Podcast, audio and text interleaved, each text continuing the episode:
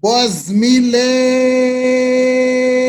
כמה אני שמח לפגוש אותך, למרות שמעולם לא דיברנו, אף פעם לא ראיתיך ולא שמעתיך, ויופי שאתה כאן איתי.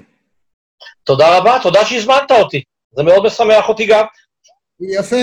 אז אני אגיד לך, האמת שקיבלתי מאיש יחסי ציבור כנראה אה, איזושהי קומוניקט עם מה שאתה מציע, הוא מנסה לקדם אותך, והשיבותי בחיוב, הסתכלתי קצת לראות אה, מה מימו, וראיתי שאתה כבר בערך שבע שנים די משלם כסף כדי להיות מרואיין או להופיע או להפיץ את, את הדברים שלך, מה שמצוין.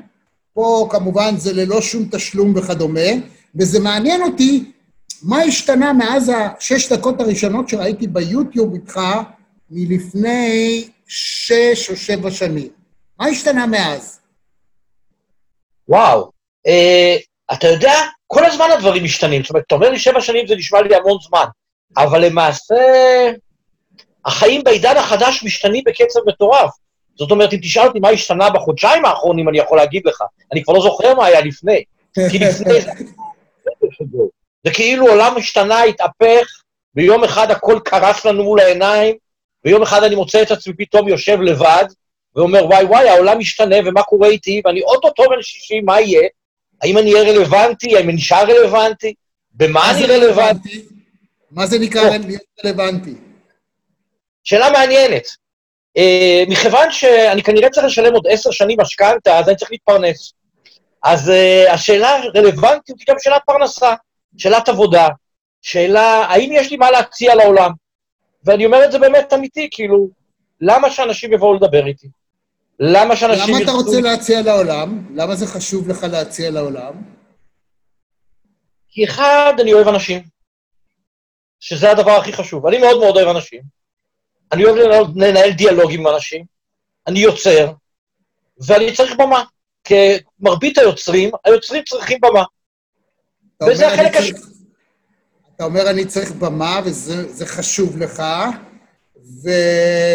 ואתה מנסה הרבה שנים, ואתה מצליח למצוא במה, או שזה קצת קשה?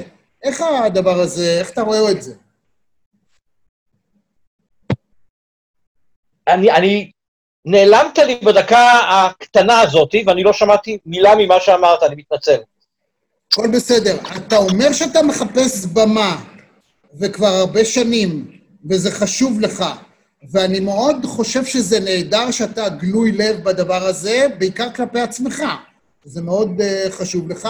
כולנו בני אדם שחשובה לנו במה, אנחנו רוצים להיראות ולהישמע, אנחנו רוצים להיות, uh, שיאהבו אותנו, כל אדם, זו תכונה בסיסית מאוד מאוד יסודית. אנחנו רוצים להיות טובים, נאהבים, נערצים, מקובלים, מה הקושי? למה אתה במשך כל כך הרבה שנים, אם ככה, נאבק על הדבר הזה, ואני יודע, אני מניח שלא הגשמת עדיין את מה שרצית. וואו, זה ממש לא מדויק. קודם כל הגשמתי המון. אני עובד כל השנים, אני עובד בארץ, אני עובד בעולם, אני עובד בסין, בארצות הברית ובבולגריה, אני עובד בישראל, אני עובד בחברות רב-לאומיות, אני עובד עם אנשים פרטיים. זאת אומרת, אני, ההפך, אני מאוד מאוד עסוק לאורך כל השנים, אני לא חיכיתי שבע שנים, אני משתנה לאורך השנים. אני חושב שאולי... ספר לי קצת מה אתה עושה. אני חושב שהעולם שלי מתחלק לשניים. יש לי את הצד של האומנות, שפה אני יוצר, אני כותב, אני מצייר, אני מפסל. הצד השני, אני מלווה ארגונים בתהליכי שינוי כבר המון המון שנים. אה, שהשנים האחרונות עסקו בכלל בגישור בינלאומי, בעבודה עם חברות שהמטה שלהם הוא בישראל, ויש להם מפעלים בכל העולם, ולמעשה אני מלווה אנשים בתהליכי תקשורת, בחיבור בין אנשים, בחיבור בין תרבויות, ביצירת uh, דיאלוגים מצמיחים, והמון עבודה בנושא של חשיבה יצירתית ושל פתרון בעיות. ככה שאני בשבע השנים האחרונות, אני חושב שידיים מלאות בעבודה. פלן בי זה חידוד של משהו שרציתי לעשות כבר הרבה שנים. שונות תרבותית, מה שאתה מדבר על זה, זה מסוג הדברים שהם היום אה, מאוד מבוקשים אה, כאשר חברות אה, בעיקר הן עוסקות בתחום הבינלאומי. אתה רואה איזה שהם שינויים בתחום הזה בזמן האחרון? תראה, רואים המון שינויים. קודם כל, אני יכול להגיד לך שהחוויה הבינלאומית הראשונה שלי הייתה כסטודנט. יצאתי מבצלאל לחילופי סטודנטים וחייתי בניו יורק איזו תקופה.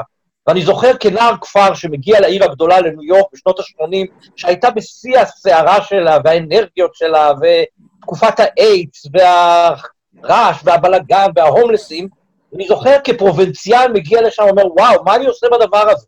מה זה הדבר הזה? כאילו, לא הבנתי איך חיים, ולקח לי 25 שנה, אה, ומצאתי את עצמי בעולם העסקי נמצא שם. פתאום יום אחד מצאתי את עצמי עובד, נוסע לניו יורק לעשות עסקים, ואני פתאום אומר לעצמי, היי, מה הסיפור שלך? ולאט לאט הבנתי שלמעשה, אחד הדברים שאני אוהב זה לדבר עם אנשים מתרבויות שונות. מה ההבדל בין לעשות, לישראלי, מה ההבדל בין לעשות ביזנס עם אמריקאים לעומת לעשות ביזנס עם סינים? וואו, הבדל תהומי. הבדל הוא הבדל מנטלי. אפילו התפיסה של אה, אה, אה, דיאלוג, היררכיה, קשר, שפה, קודים תרבותיים. האמריקאים הם מאוד politically correct. האמריקאים מאוד מסתכלים ואומרים, ואתה צריך לבדוק טוב טוב טוב, האם what he says is what he means, או שהוא אומר את זה מ politeness. אה, אולי המפגש הראשון עם האמריקאים היה שמצאתי את עצמי יום אחד במפעל לבד, כולם נעלמו, ולא הבנתי מה, אף אחד לא מארח אותי, זה יום הראשון שלי כאן. והם אמרו, uh, it's your privacy, it's after our time. כאילו, זה הפרטיות שלך, אנחנו לא רוצים להפריע לך. אמרתי, רגע, מה זה להפריע לי? אני פעם ראשונה אצלכם במפעל. וכבר נפגשתי במפגש השונות. כשאתה בא אל הסינים, הסינים מאוד היררכיים, מאוד דיסציפלינריים. דעתניים, וכחנים, אבל אתה מרגיש את הקשיחות התרבותית הרבה יותר חזק שם. צמאים למפגש עם ה... יותר קל לשכנע, למכור, למי, למי יותר קל למכור, לאמריקאי או לסיני? לשניהם קשה למכור, אני חושב, אבל אה, סינים צמאים למגע עם המערב. וכשאתה בא כמערבי ובא לתת להם, במיוחד בתחום של חשיבה יצירתית, במיוחד בתחום של פתיחת הראש, שזה כל כך זר להם תרבותית, הם צמאים למגע הזה, הם צמאים לקשר, הם צמאים ללמידה. האמריקאים שופטים אותך הרבה פעמים על, ה, על האיך שלך. הם יכולים, אתה נתפס כישראלי המון פעמים כחצוף, כלא ממושמע. אתה יודע, עשיתי פעם תרגיל נורא נחמד לקבוצה בינלאומית, שזה היה מאוד מעניין. ונתתי להם לבנות רפסוד, הייתה קבוצה ישראלית וקבוצה זרה. הישראלים, ויכולת לקנות רמז כדי לבנות. הישראלים אמרו, אנחנו עשינו את זה בצבא. האמריקאים קודם כל קראו את המנדל, ואולי זה מהות ההבדל. הם קודם כל קראו את ההוראות, אחרי זה הם התחילו לעבוד. כשתיתן להם טראבל שוטינג לפתור בעיה, האמריקאים הולכים לאיבוד. תיתן לישראלים לפתור בעיה, הם יגידו, איזה כיף, הלוואי וכל החיים היו לי ככה. פתרון בעיות. הסינים מתודולוגיים מאוד. הם מתודולוגיים, אבל הם לא, הם לא יצירתיים, הם לא יצירתיים, אבל הם מאוד נחושים. הם יעשו את זה הכי טוב שהם יכולים. יש משהו מאוד מתודולוגי, מאוד אה, אה, עקבי, מאוד קונסיסטנטי. כשאני הייתי בסין לפני כמה שנים, אה, הייתי כמה פעמים בקניון לקנות. הם וכחנים, קל מאוד להתווכח איתם, אבל הזהירו אותנו, בשום פנים ואופן, כשאתה, אל תציע מחיר, מפני שאם הוא מסכים למחיר שהצעת, זה מבחינתם חוזה. ואם אתה רוצה להתחרט, הם יקראו לשוטר, יעשו לך מהומות. ואנחנו לא רגילים לדבר הזה, כי הוא אומר לך, אני יודע מה, 100 דולר, אתה אומר לו 10 דולר, אומר לך, אוקיי. עכשיו אתה, כשהוא אומר לך אתה אוקיי, אתה לא יודע אם זה הרבה או קצת, העשרה האלה. מסתבר שבדולר גם יכולת לקנות, אבל once הסכמת, הלך עליך. אני חושב שיש עוד משהו בסינים, שאתה לומד להכיר אותם לאט-לאט. אה, אני עכשיו עושה תהליך נורא מעניין בסין, של ללמד אותם להיות חונכים. מנהל סיני הוא לא מנהל חונך, מנהל סיני הוא מלמד עם הוראות, פקודות, you obey orders. יש, המנהל אומר, אני עושה. והחלטתי לעשות תרגיל וללמד אותם להיות מנטורים של העובדים שלהם. וזה תהליך מרתק, כי פתאום אני בא להם ממקום תרבותי כל כך שונה, מה זאת אומרת לחנוך? מה זאת אומרת אני אשאל את העובד מה הוא חושב? כי העובד יחזיר לי, אז מה אתה אומר לי לעשות? ואני בתהליך מאוד מעניין של חניכה של בחורה שהיא אישה מדהימה, מדהימה, והיא אומרת לי, אני, נורא קשה לי. אז אמרתי, למה קשה? כי אתה לא נותן לי תשובות. אמרתי לה, התפקיד שלי לא לתת תשובות, התפקיד שלי לשאול שאלות. ואולי במהות התפיסה שלי כמנטור, אני לא, כיועץ, כאדם מלווה אנשים בתהליכי שינוי, אני באמת מאמין ששאלת השאלות היא הכלי המרכזי. והיכולת שלך להגיע לחקר האמת שלך, ובמהות של פלן בי שבניתי עכשיו, או שאני עובד עליו, זה לעזור לאנשים להגיע לאמת שלהם כמו שאני הגעתי לאמת שלי. כמו שאני מחפש את האמת שלי והתשובות נמצאות אצלי, אני אקץ אנשים בדרך שייתנו לי כיוונים, מחשבות, אני אסתכל עליהם ואלמד מהם, אני אשב איתך ואני אלמד ממך, ולראות מה אני לוקח מזה אליי. וזו תפיסת עולם. כן, אבל אם אני משלם לך כסף שתייעץ לי, אז זה לא מעניין אותי שתלמד או לא, אני רוצה ללמוד ממך, אני שילמתי כסף, לא על הדרך שתתגלח עליי. אתה יודע איך תלמד ממני הכי טוב? אם תנהל איתי את הדיאלוג. ואיך תנהל איתי את הדיאלוג? היופי של התהליך שאני עושה, אני חושב, הוא בזה ש... מכיוון שאני בא מעולם מאוד מגוון, אני גם כותב, אני גם מצייר ואני גם מפסל, אה, למדתי הנחיית קבוצות, אה, אה, אה, אני מתעסק בייעוץ, אני נותן מגוון כלים ונותן לאנשים לנהל את השיח במגוון הכלים. וההתנסות במגוון כלים היא זאת שמייצרת את האחר. ואני מאמין שבשיח בינינו, אני לא יותר חכם ממך, אני לא יותר משכיל ממך, אני לא יודע, אני, אני אדם שיש לי ניסיון חיים מאוד עשיר ואני מאוד פתוח לדברים. ואני חושב שהמפגש הזה בסטודיו, או מתחת לעץ אצלי בחצר, או בחממה, מייצר דיאלוג אחר, דיאלוג שיש בו גם אלמנט שוויוני. דיאלוג שבו אני ואתה מתלבטים על נושא מסוים, ומותר לי להגיד לך שאני לא יודע, ובוא נחפש את התשובה ביחד. כי בסוף, מה שמתאים לך, מתאים לך. תגיד לי, אה, כתבת לי אה, אחד מארבעת הסעיפים שאתה מציע שנדבר, זה שאתה בעצם חקלאי מתוסכל. מה? מה? תראה, קוראים לי בועז. כשנולדתי, אבא שלי קרא לי בועז, כי הוא הבין שאני אמשיך שלשלת של חקלאים. ואחד הדברים שכנראה לא מימשתי, ובגיל צעיר מאוד הבנתי, שחקלאי, אני כנראה לא אהיה חקלאי טוב. אני אהיה חקלאי בסדר, אבל אני לא אהיה חקלאי טוב, אני אוהב את האדמה. אבל כדי להיות חקלאי, זה דרך חיים שלא ממש מתאימה לי. אני צריך משהו טיפה שונה. אז האדמה, העבודה עם האדמה, הטיפול בעצים, כחלק ממרקם כללי מתאים לי. אבל להיות חקלאי שקם כל יום בוקר ועושה את- העבודה החקלאית, זה לא אני. ובחלק הזה יש לי תמיד חשבון פתוח עם עצמי. בגדתי באיזה לגאסי, איזה מורשת שציפו ממני, אבל לכן החקלאות היום תופסת מקום אחר בחיי, למשל, כעבודה טיפולית עם אנשים. אז שם אני משתמש בחקלאות כערך, אבל לא כחקלאות כמקור פרנסה. הבנתי. אני דווקא בגישה שבמקום להיות מתוסכל, שמים על זה פס, אני זה לא אהיה, וזהו. אתה יודע, יש בן אדם, ילד רצה להיות מרדונה, אחר כך הוא רצה להיות לאו מסי, והוא לא. תהיה מה שאתה יכול, למה לך להיות מה שאתה לא יכול? למה להצטער על זה? כשאתה אומר מתוסכל, זאת אומרת, אתה סוחב איתך איזשהו מטען שלילי בנוגע לעובדה שיש משהו שאתה לא יכול להגשים, אז לא. מה קרה? אתה יודע שאחד הדברים היפים שאני מאמין בו, אני גר בבית שסבא ו... אימא שלי כמעט נולדה בו, וסבא וסבתא שלי הקימו אותו, איפה אתה גר, אגב? במושב נטעים. מושב נטעים ליד ראשון לציון. וזה בית כמעט בן 90 שנה. ואני, תר... ואני שמרתי על הבית, לא הסכמתי לשנות אותו, הוספתי לו חדר מפה, ועוד, ח- מה שנקרא אדריכלות עצמית. אבל שמרתי על הגרעין, כי יש בי משהו סנטימנטלי שבעיניי עושה לי גם טוב. זאת אומרת, החיבור הזה לשורשים, החיבור לאדמה, הוא חלק מאוד מהותי בחיים שלי. ולכן אני לא, התסכול הוא לא תסכול, הוא לא תסכול שעוצר אותי, הוא משהו שמניע אותי לכיוונים חדשים, כי לקחתי את החקלאות למקום אחר, לקחתי את עבודת האדמה למקום אחר. אני מפסל מהאדמה, אני עובד באדמה, אני מגדל צמחים, אני עובד עם אנשים, אבל חקלאי, כנראה, אני לא אהיה. מה החלום שלך? מה היית רוצה להיות? כשתהיה גדול? אתה יודע, אחד הדברים שאני שמח ואני כל כך מוקיר את זה, שבחיים לעולם לא עשיתי משהו שלא רציתי. ואולי אני זכיתי, במשך 60 שנה אני תמיד עובד בעבודות שאני אוהב.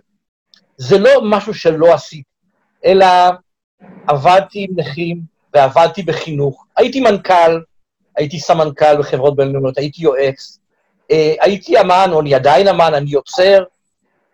אתה יודע מה החלום שלי? שאני אצליח לשלב את כל העולמות תמיד. שתמיד אני אוכל לגעת בכל הדברים האלה, ולעולם לא... יש איזו פנטזיה, תמיד אני אומר, אתה יודע, אולי אתה לא מספיק מקצועי, כי אתה מתעסק גם בזה וגם בזה וגם בזה.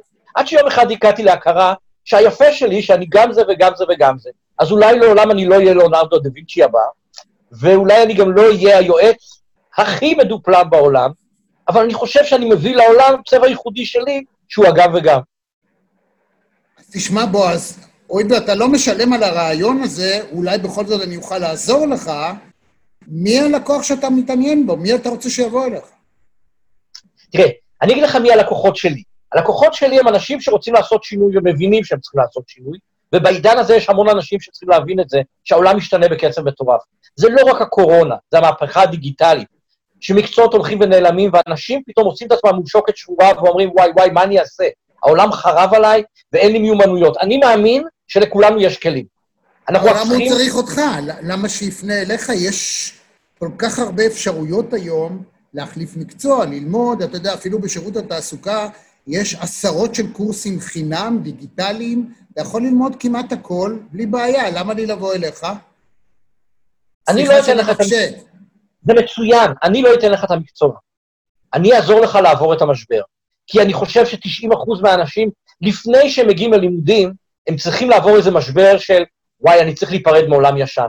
והרבה מאוד מהאנשים, תהליכי הפרידה להם תהליכים כואבים. להיפרד ממקום שאהבתי, שהיה בטוח, שהיה מוגן. אם יש משהו שאני עושה נהדר, לאורך השנים זה לעשות מעברים. הייתי מטפל והייתי מחנך ועברתי לעולם העסקי, ונדדתי בין עולמות מתוך ידיעה שהשינוי הוא מקום מניע. מרביתנו שאומרים שינוי, רואים בזה קושי, פחד, איום. חלק מהתהליך איתי זה להתמודד עם השינוי הזה, להתמודד עם הכול. ספר לי על שיטת העבודה שלך בקצרה.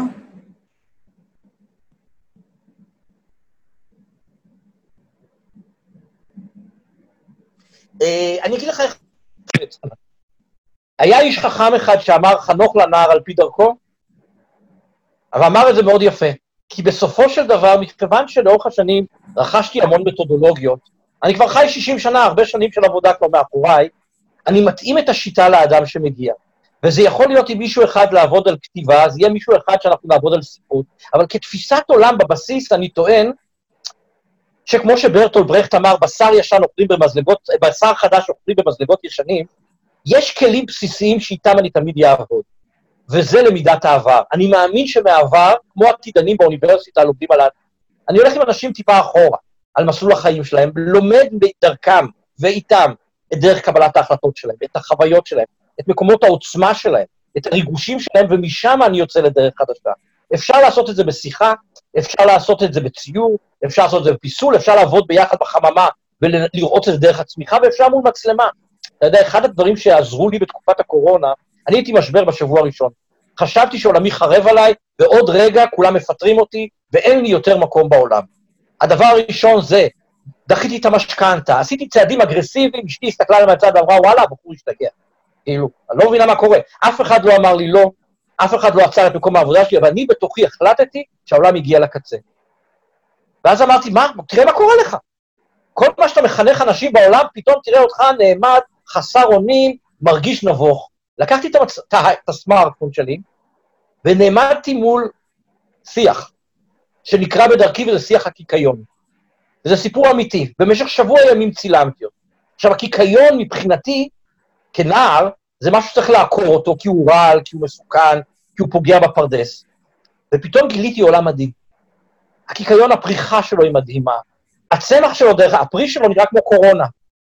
ואני התחלתי ללמוד עליו פתאום, וכשלמדתי הבנתי שבקיקיון יש טוב ורע. הטוב שבו במינונים נכונים הוא תרופה, במינונים אחרים, במינונים אחרים הוא רעל. Okay. ואז אוקיי. הסתכלתי, התקופה הזאת היא ההזדמנות שלי. ומפה יצאתי למעשה, קמתי הבוקר ואמרתי פלן בי. אתה מתחיל פלן בי, כי פלן בי, אתה מתחיל, אבל גם העולם צריך לדעת שפלן בי זה הזמן, במיוחד כשקשה. אז אם אתה שואל אותי מה המתודה שלי, הרבה פעמים זה ההסתכלות, ההסתכלות על החוץ, ההסתכלות פנימה, למידה מהחוץ, למידה מהפנים. זאת שיטת העבודה. ואני מזמין אנשים לתת להם את הכלים האלה. בועז מילר, היה מעניין, תודה רבה לך. תודה לך, תודה על ההזדמנות, ביי. ביי.